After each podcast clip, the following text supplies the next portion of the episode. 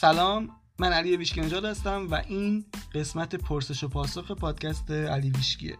تو این قسمت راجع به خیلی از موضوعات صحبت می‌کنم و جواب ده تا از سوالاتون رو که قبلا ازم پرسیدین رو میدم. اما جمله اول این قسمت از اوشوه که میگه هر چقدر که دلت می‌خواد اشتباه انجام بده اما فقط یه نکته رو یادت باشه. یه اشتباه رو دوبار انجام نده و به این صورت تو رشد می‌کنی.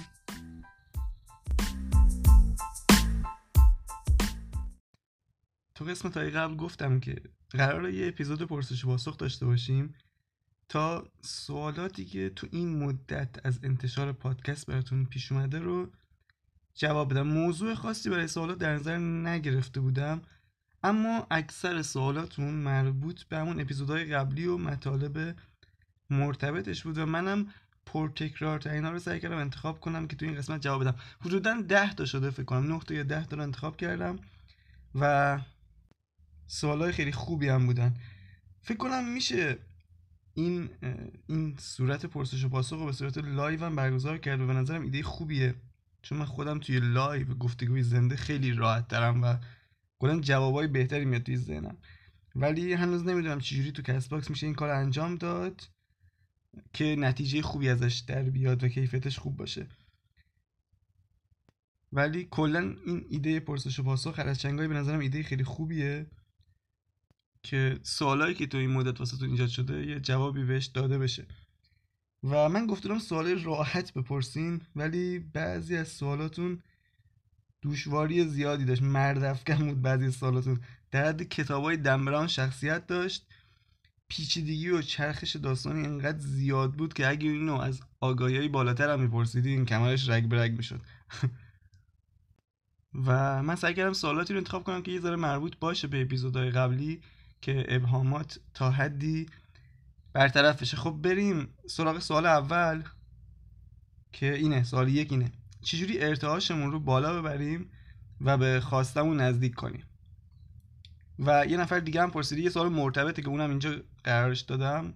سوال مرتبط با این سوال اینه که درباره ارتعاش و حس بودن تو وضعیت خواسته بیشتر توضیح بدیم چجوری طولانی مدت این حس رو داشته باشیم؟ خب حتما دیگه می‌دونین از اپیزودهای قبلی که ارتعاش ما مجموع احساسات، عواطف، باورها، افکار و اعمال ماست. اما این سوال از یه دیدگاهی خیلی مهمه چون دو تا بخش میشه اینجا.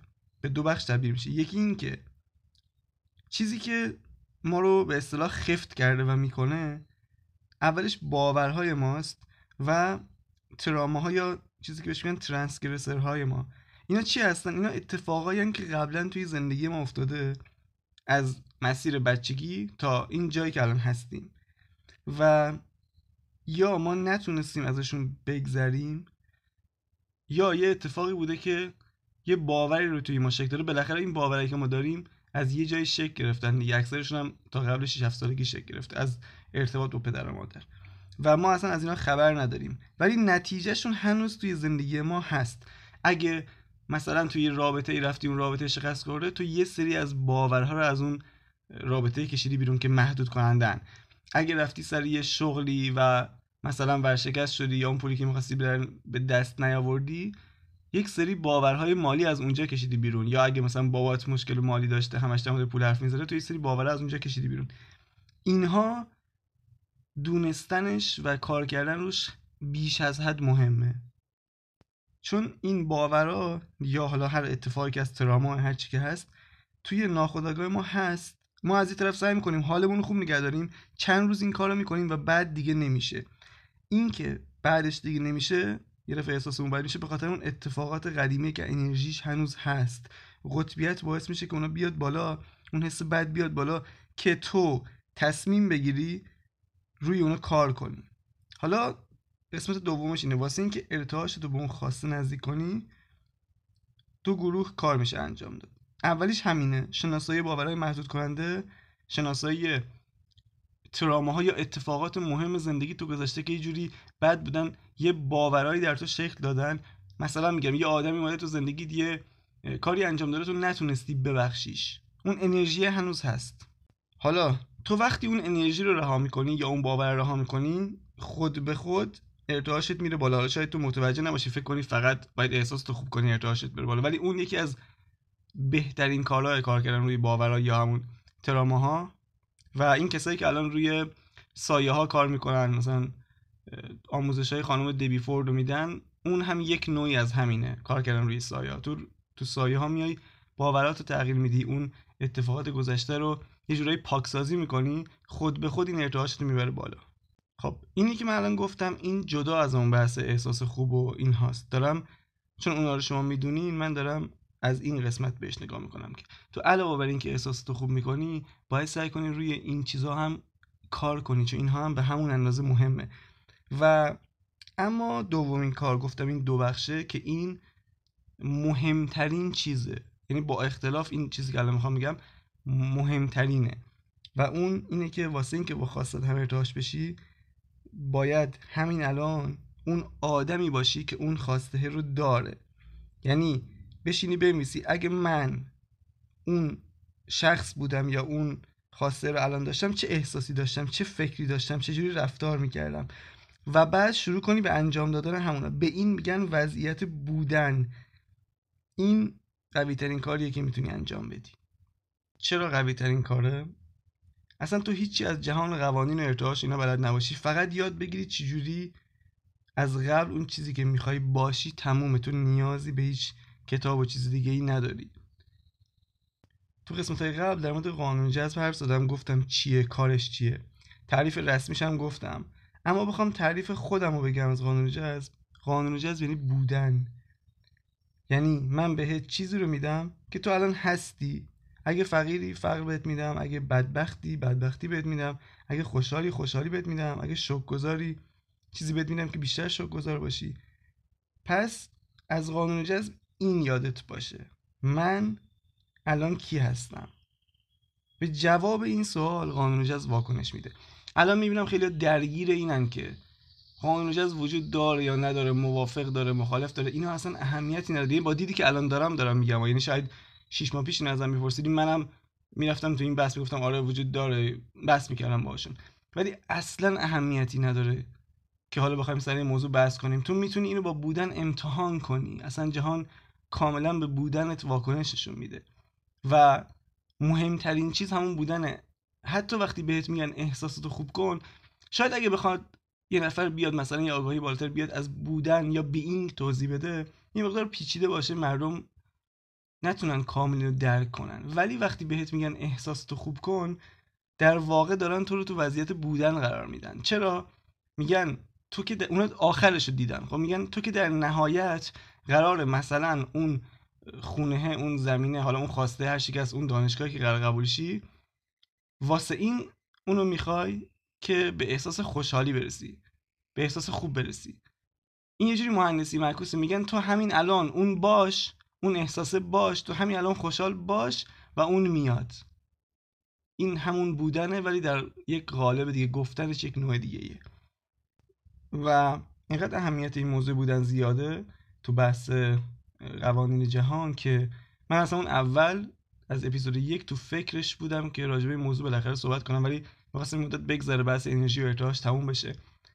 و خیلی واسه مهمه که بتونم اینو خوب ارائه بدم. واسه همین قطعا یکی دو تا اپیزود کامل راجع به بودن یا بیینگ صحبت می‌کنم.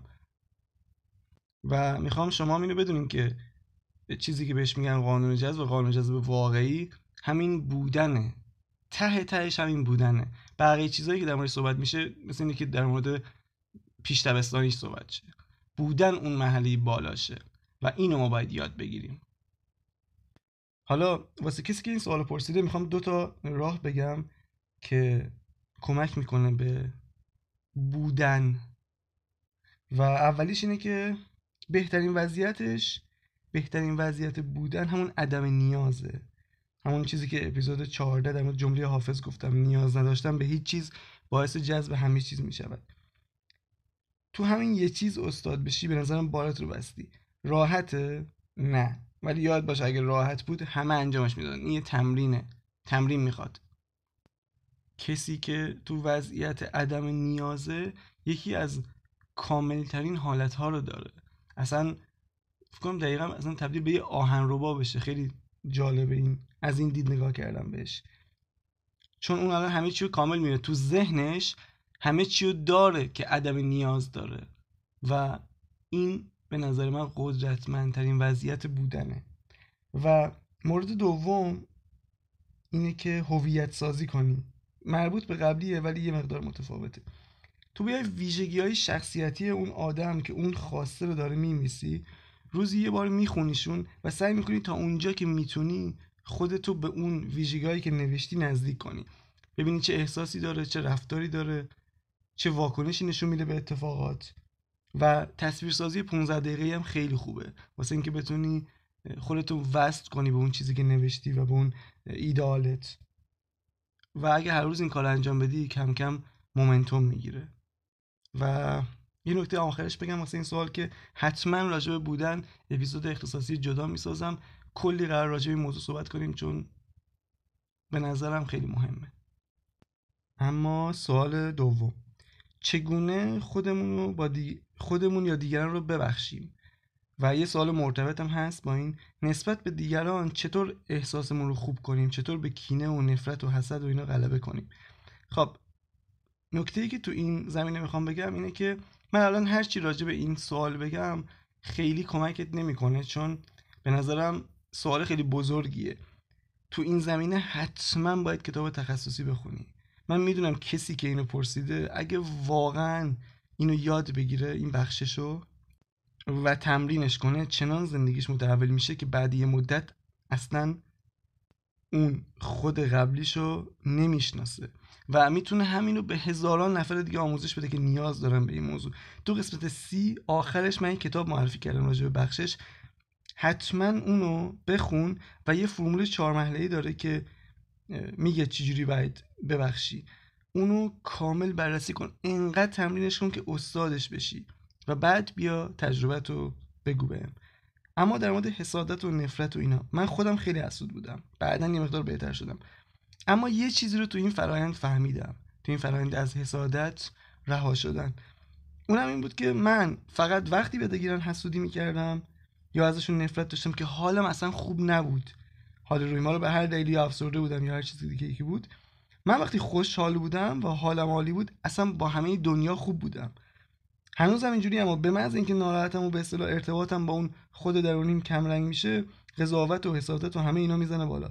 پس اینم ارتعاشیه تو به صورت عمومی ارتعاش رو ببری بالا این مسائل ارتعاش با این خود به خود حل میشه. واسه من دقیقا اینجوری بود. و اصلا حسادتم تو رنج ارتعاشی بین دو تا احساس فکر کنم 19 هم 20 اینا باشه. خیلی ارتعاش پایینی داره. و فقط یا کن ارتعاش لازم کار خاصی انجام بدی. هرچند شاید فرمول داشته باشه. رهایی از حسادت و اینا ولی من فکر می‌کنم واسه من اینجوری بود که کاملا به احساس مرتبط بود. همین که احساسمو شروع کردم خوب کردن بعد از یه مدت دیدم دیگه اون حسادت خیلی کم شده. پس نگرانش نباش چیز خیلی مهمی نیست. به صورت عمومی رو ارتعاشت کار کن. همین چیزهای دیگه ای که گفتم انجام بدی خیلی کمکت می‌کنه.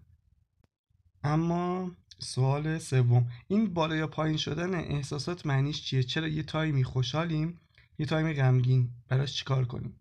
این همون قطبیتی که میاد سراغمون. یه باری جایی شنیدم که موفق ترین آدمای عصر حاضر کسایی هستن که بدونن با قطبیت چیکار کنن. و نکته جالب اینه که الان یه سری از آگاهی بالاتر دیگه خیلی کم در مورد قانون جذب و این چیزا صحبت می‌کنن. چون می‌دونن دیگه الان مردم این چیزا رو دیگه فهمیدن آگاهیشون تو این زمینه بالاتر رفته. فقط میان تخصصی راجع به قطبیت صحبت می‌کنن. اینو اخیرا دیدم و خیلی جالبه که دارن این کار انجام میدن. یه راهکار واسه این اینه که بیای و وقتی این احساسات بد میاد سراغه احساسات منفی که ما بهش میگیم اجازه بدی به خودت که این احساسات رو تجربه کنی. یعنی بشینی حسشون کنی و اجازه بدی رد بشن از بدنت. می‌تونی توی مدیتیشن این کار انجام بدی. که مقاومت نباید بکنی راجع به این احساس. دیگه نباید بگی چرا من این احساسو دارم یا این احساسات بده. من نباید اینو تجربه کنم. اگه تجربه کنم نمی‌دونم اتفاق بعد واسم میفته نه این این میره تو فاز قضاوت. یا اینکه بیای یه راه دیگه هم وجود داره. اینکه بیای اون فکری که اون لحظه داری رو بررسی کنی یک فکری باعث شده که تو اون احساسو داشته باشی. و ببینی ریشه این فکر چیه. احتمالا از یک باوری نشد گرفته شده. و اون باوره رو شناسایی کنی و اونو تغییر بدی. من خودم پذیرفتن احساسات احساسات منفی واسم سخته. و می‌دونم یه روز خیلی جدی باید برم توش و اینو کامل یاد بگیرم که باهاش چیکار بکنم.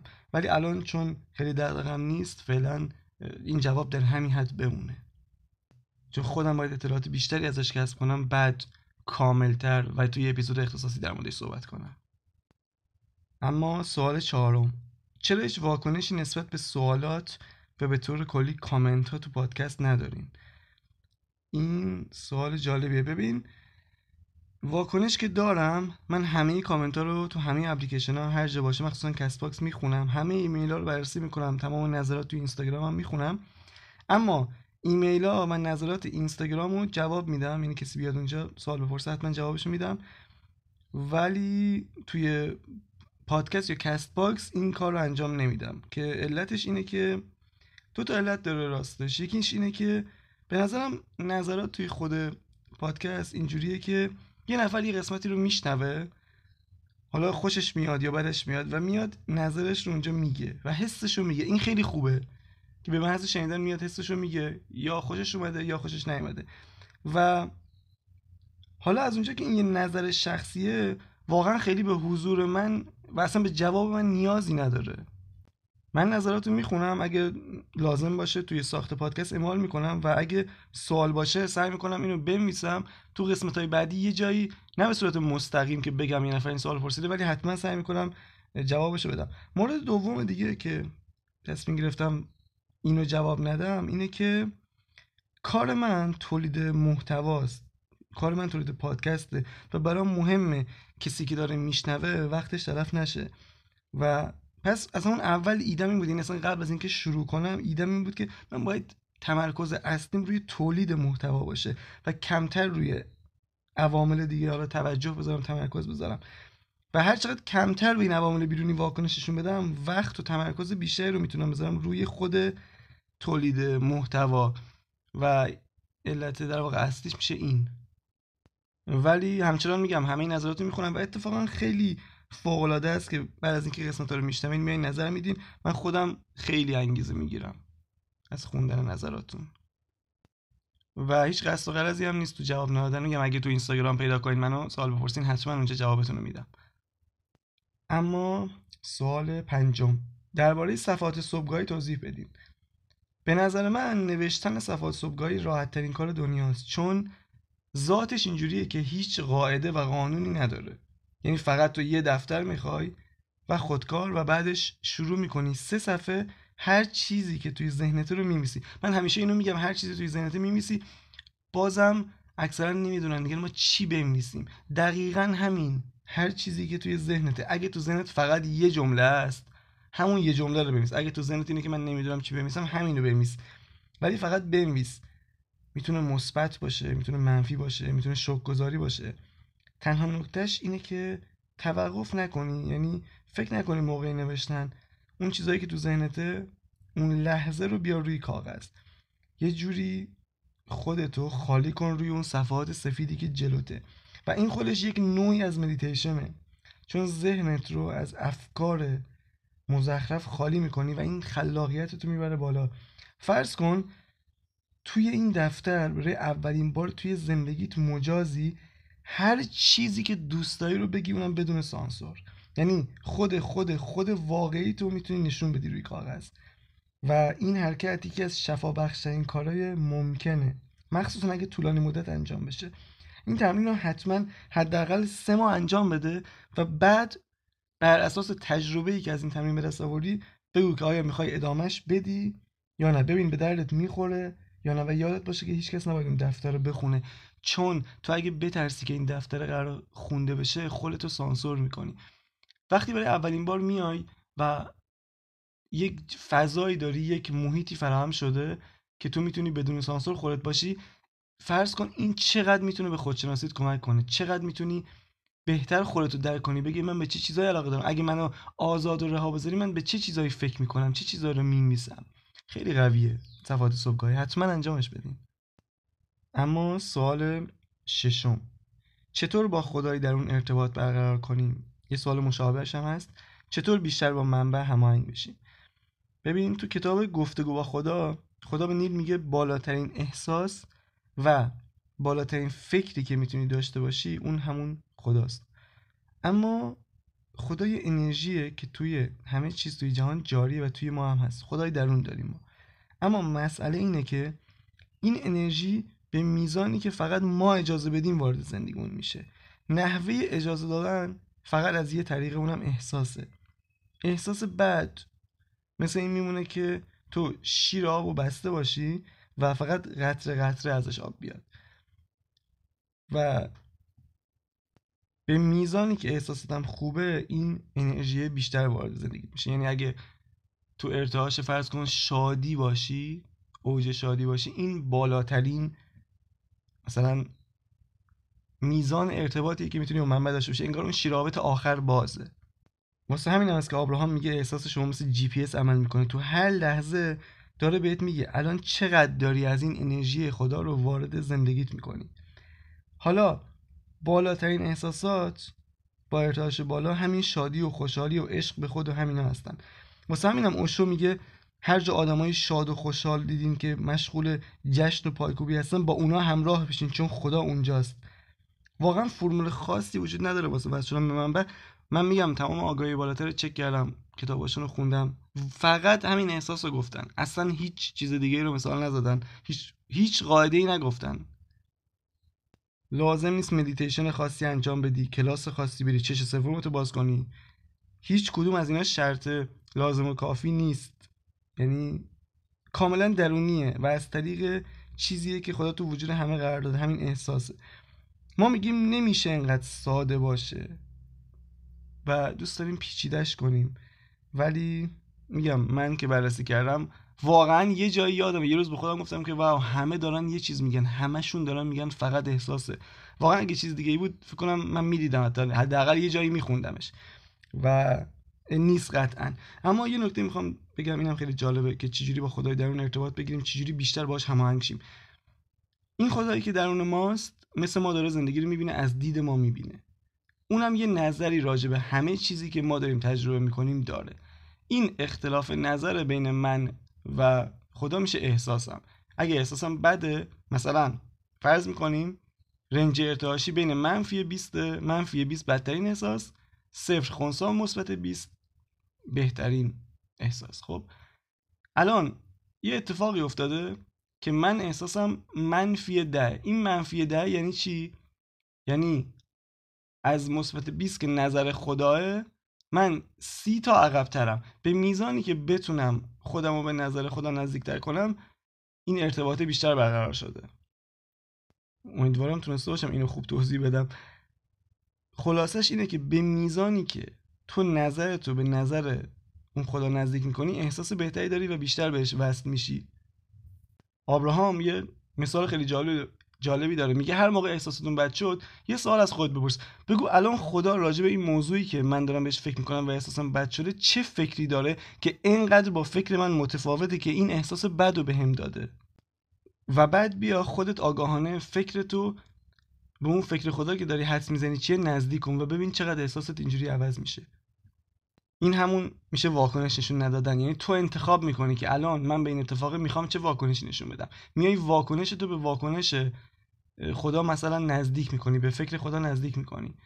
و الان حس می‌کنم که واقعا به خاطر همین هم است که تو اپیزودهای قبل آگاهی بالاتر تو اون سوال جوابا یه بار گفتن که دقیقا واکنشی که تو به اتفاقات داری داره زندگی تو خلق می‌کنه. و این خیلی قدرتمنده. اما سوال هفتم. این که همه جا نادیده میگیرنت چه باید کرد؟ ببین بذار بهت چیزی رو بگم. همه جا تو رو نادیده نمی‌گیرن. این همه خیلی لغت جالبیه. اینو اصلا نگفتم که حالتو خوب کنم یا بهت احساس بهتری بدم. این یه حقیقته. اما تو چجوری به این نتیجه رسیدی که همه جا نادیده میگیرنت؟ مثلا ممکنه رفتی یه فروشگاهی لباسی بخری فروشند فروشنده اون لحظه تو رو تحویل نگرفته. رفتی یه کلاس زبانی معلمت بقیه بچه ها رو بیشتر تحویل گرفته به تو توجه نکرده. و این داستان چند جای دیگه هم اتفاق افتاده. مثلا حدس می‌زنیم یا فرض می‌کنیم پنج جای دیگه. و تو بالاخره یه روز خسته شدی.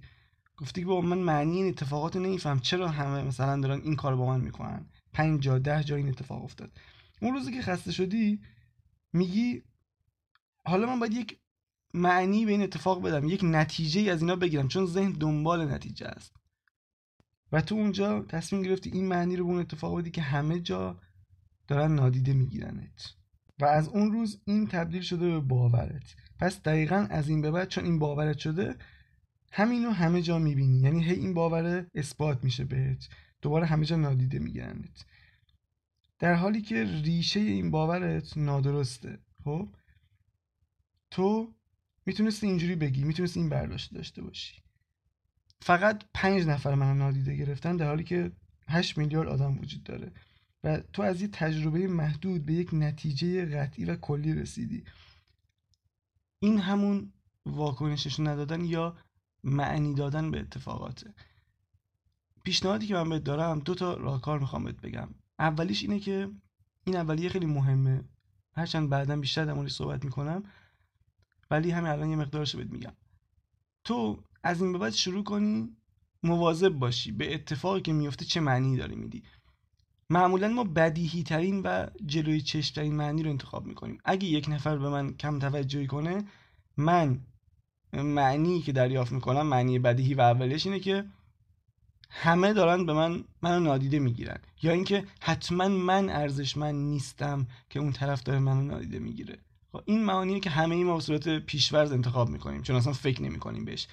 ولی تو آگاه باش از این به بعد بیا انتخاب کن اون معنی وقتی یه همچین رفتاری دیدی یه نفر نادیده گرفت تو رو بیا تو ذهنت مثالای رو یاد بیار که نادیده نگرفتن. اتفاقا اونجا رفتی و به توجه شده. مدام اینو به خودت یادآوری کن.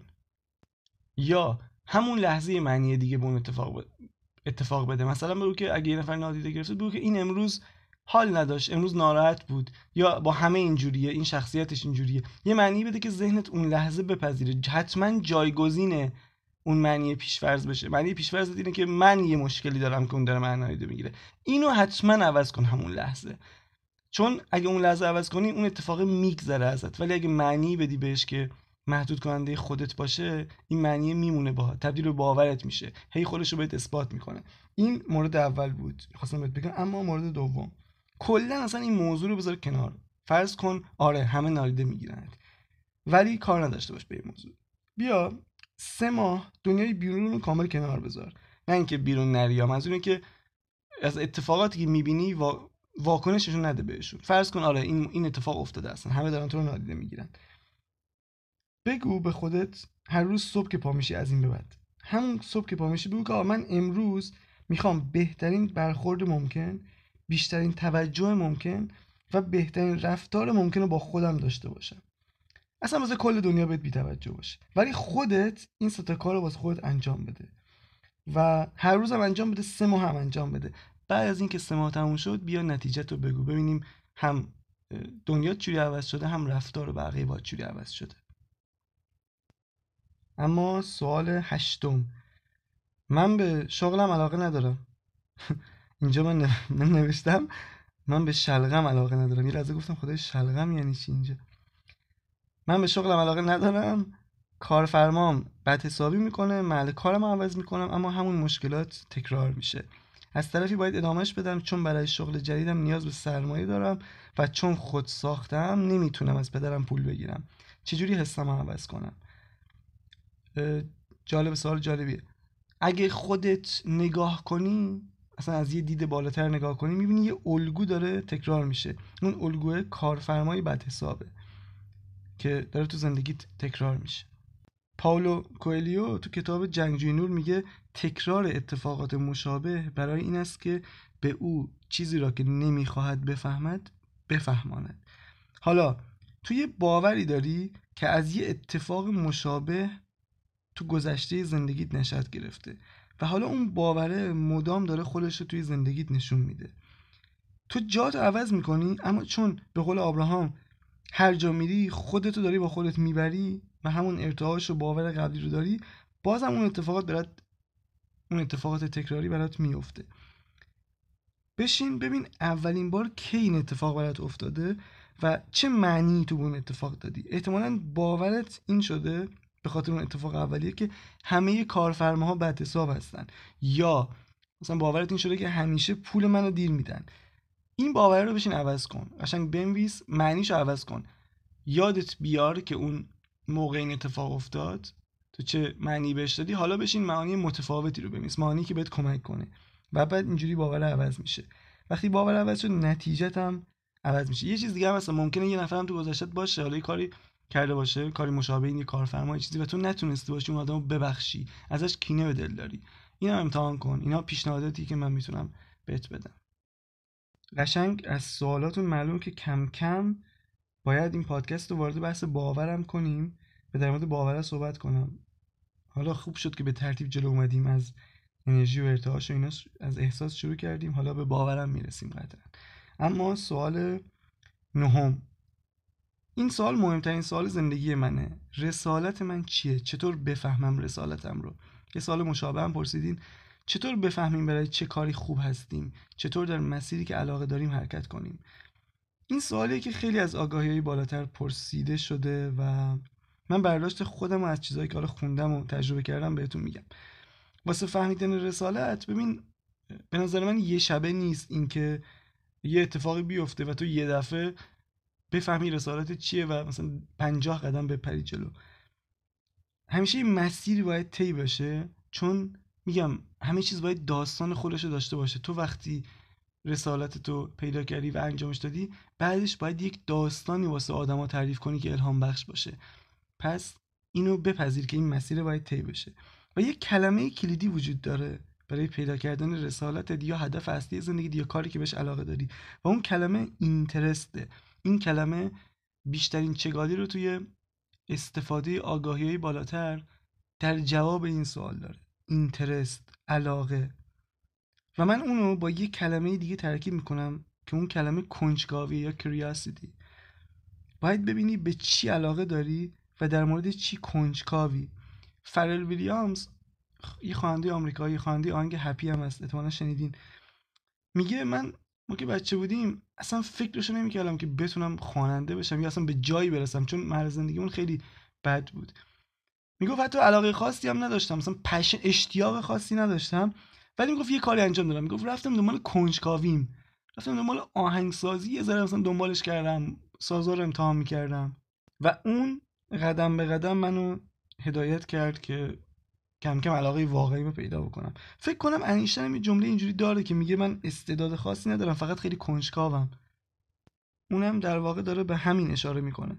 اما من واسه پیدا کردن هدفم علاقم یا رسالتم یه زمانایی دو تا سوال از خودم پرسیدم و دیدم جواب دادم به این سوالا خیلی کمک می‌کنه. الان دیگه همیشه این کار انجام میدم. هر موقع بخوام حالا مسیرم عوض کنم یا یه کار جدیدی رو امتحان کنم. این دو تا سوال جوری معجزه می‌کنه انگار جواب دادم بهش. مخصوصا اگه صفحات صبحگاهی نوشته باشی و یه جوری بدون سانسور بتونی جواب بدی بهش. سوال اول این بود که اگه جهان متفاوتی داشتیم و چیزی به اسم پول وجود نداشت یعنی تمام نیازهای مادی ما بدون پول برطرف می‌شد و نگران پول نبودم من چه کاری رو برای زندگی انتخاب می‌کردم؟ حاضر بودم چه کاری رو بدون هیچ پولی انجام بدم. این سوال اول. و سوال دوم اینه. من وقتی بیکارم و هیچ فشاری از هیچ جایی روم نیست فرض کن ده روز قراره توی اتاق بمونم توی خونه بمونم و قرار نیست هیچ کاری رو اجباری انجام بدم چه کتابایی رو می‌خونم؟ کتابا چه ژانری چه مستندایی رو می‌بینم؟ چه فیلمایی رو می‌بینم؟ تو اینستاگرام چه موضوعاتی رو بیشتر دنبال می‌کنم؟ توی گوگل چه search انجام میدم؟ به این سوال جواب بده و یه مخرج مشترک ازشون بگیر. اینا علاقه واقعی تو هستن. چون وقتی فشار دنیای بیرونی وجود نداره تو داری اینا رو انتخاب می‌کنی. و میگم اولش خیلی قوی نیست. اولش این نیست که قطعا مطمئن باشی که همین مسیرت من مثلا جوابم به این سوال نویسندگی بود و شروع کردم نویسندگی و یه مدت هم انجامش دادم و بعد همینجور هدایت شدم به سمت مسیرهای جدید رفتم. دنبال کارهای دیگه که هرچند مرتبط بود ولی اون همون نویسندگی نبود. بعد دیدم آره یعنی تو وقتی یه مدت علاقه تو دنبال می‌کنی همینجور جلو میری همینجور ایده های جدید میاد سراغت. کم کم به اون رسالتت هم حتی می‌رسی. و اما آخرین سوال سوال دوم. قصد مهاجرت داری؟ اگه آره چرا و کجا؟ سوال جالبیه ولی حس می‌کنم الان زمان مناسبی نیست که بهش جواب بدم. چون اخیرا یه چیزی رو فهمیدم اونم اینه که من اگه الان یه هدفی واسه خودم بذارم مثلا واسه پنج سال دیگه که می‌دونم خیلی مده و همه این کارو می‌کنن من دارم با باورای الانم جهت میدم به زندگی مثلا پنج سال دیگه و این حس می‌کنم تو ذهن من یه مقدار خطرناکه من بیشتر به مفهوم ویژن یا چشمانداز علاقه دارم یا به تم زندگی علاقه دارم. من الان اینجوری فکر می‌کنم که دوست دارم تم زندگیم چجوری باشه مثلا توی دو سال دیگه یا پنج سال دیگه. چشماندازش چجوری باشه به اون سمت حرکت می‌کنم و بعد اون موقع تو لحظه تصمیم می‌گیرم که چی واسه مناسبه. چون می‌دونم باورایی که من یک سال دیگه دارم خیلی متفاوته با باورای الانم. چون همین الان وقتی به یک سال گذشته نگاه می‌کنم میگم واو من اصلا اون موقع چه فکری داشتم الان چه فکری دارم. واسه همین یه سری فکرایی تو ذهنم هست راجع به مهاجرت و اینا. ولی اگه الان بگمشون انگار مقید میشم به انجامش و نمی‌خوام اینجوری بشه. هرچند این سوال خیلی جالبیه و قطعا وقتی به این نتیجه رسیدم میام خط فکریمو کامل توی قسمت پادکست توضیح میدم که چجوری به این نتیجه رسیدم چرا می‌خوام این کار انجام بدم و کجا می‌خوام برم به چه دلیل. این خیلی به جالب در بیاد. و این از سوال دهم بود. این ده تا سوالی بود که من انتخاب کردم. و امیدوارم که جوابتو گرفته باشی تو این سوالا. اگرم نگرفتی حتما بپرسی جای من. تو اینستاگرام یا ایمیل حتی خود کست‌باکس اینا جوابتون رو میدم. بریم سراغ معرفی کتاب.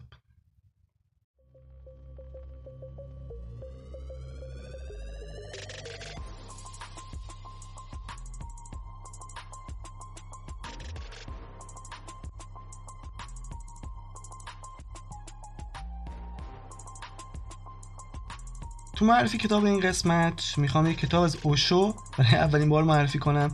که اسمش هست کتاب شهامت. بعضی هم شجاعت ترجمه‌ش کردن ولی فکر کنم شهامت درستتر باشه. این کتاب کلا فکر کنم کتاب اوشو تو ایران ممنوع بوده ولی الان تو سایت اینترنتی پیدا میشن. تو گوگل اگه سرچ کنید می‌تونید این کتاب پیدا بکنید. کتاب خیلی خوبیه. حداقلش اینه که باعث میشه با افکار اوشو و شخصیتش و خط فکریش آشنا بشین. در مورد اوشو حرف خیلی زیاده موافق و مخالف خیلی زیاده. منم اصلا نمی‌خوام ازش بیام به عنوان یک مدافع باشم چون به نظرم اون کسی که اصلا نیازی به این کار نداره. دفاع کردن ازش مثل به نظرم خودزنی میمونه مثل تبلیغات معکوس میمونه ضد تبلیغ میمونه. و خودمون و خودتون اگه بشناسینش خیلی بهتره. اونم با خوندن حرفاش نه توجه کردن به حرف بقیه که من احساس می‌کنم یک نفر یک جای اومده یک حرفی در مورد اوشو زده و همه دارن همونو تکرار می‌کنن. بدون اینکه برن حتی بخونن یا بدونن این آدم کی بوده. و حتی بدون اینکه یه ذره فکر کنن که از دید بالاتر به این قضیه نگاه کنن که چرا آدمای روشن زمیر یا آدمایی که حالا معنویان در طول تاریخ نه فقط الان از 2000 سال پیش از جیزس کرایست بگیر تا حضرت محمد مولانا نمی‌دونم حافظ خیلی های دیگه. خود اوشو کریشنامورتی حالا بقیه که میشون یادم نیست. چرا تم صحبتاشون یه جوره؟ اینا که این همه اختلاف زمانی با هم دارن. اینا اینا باید در موردش فکر بشه. نه اینکه فقط بیایم در مورد آدما نظر بدیم بگیم فلانی اینجوریه اونجوریه. راحت ترین کار این که من بدون آگاهی بیام در مورد یک چیز نظر بدم و یک نفر قضاوت کنم. ولی بهترین کار نیست. پس این کتاب رو بخونین کتاب شهامت اوشو و بعدش تصمیم بگیرین که آیا این آدم مناسبی هست که اصلا بازم چیزی ازش بخونین یا نه. دمت گرم که تا آخرین اپیزود با هم را بودی. حتما نظرتو بگو بهم. نظر... هر جا نظراتت باشه من پیدا می‌کنم و میخونمشون و اگه بتونم جوابم میدم. دمتون گرم. مراقب به خودتون باشین و اینکه مثل همیشه به خودتون وفادار باشین. باقی بقایتان.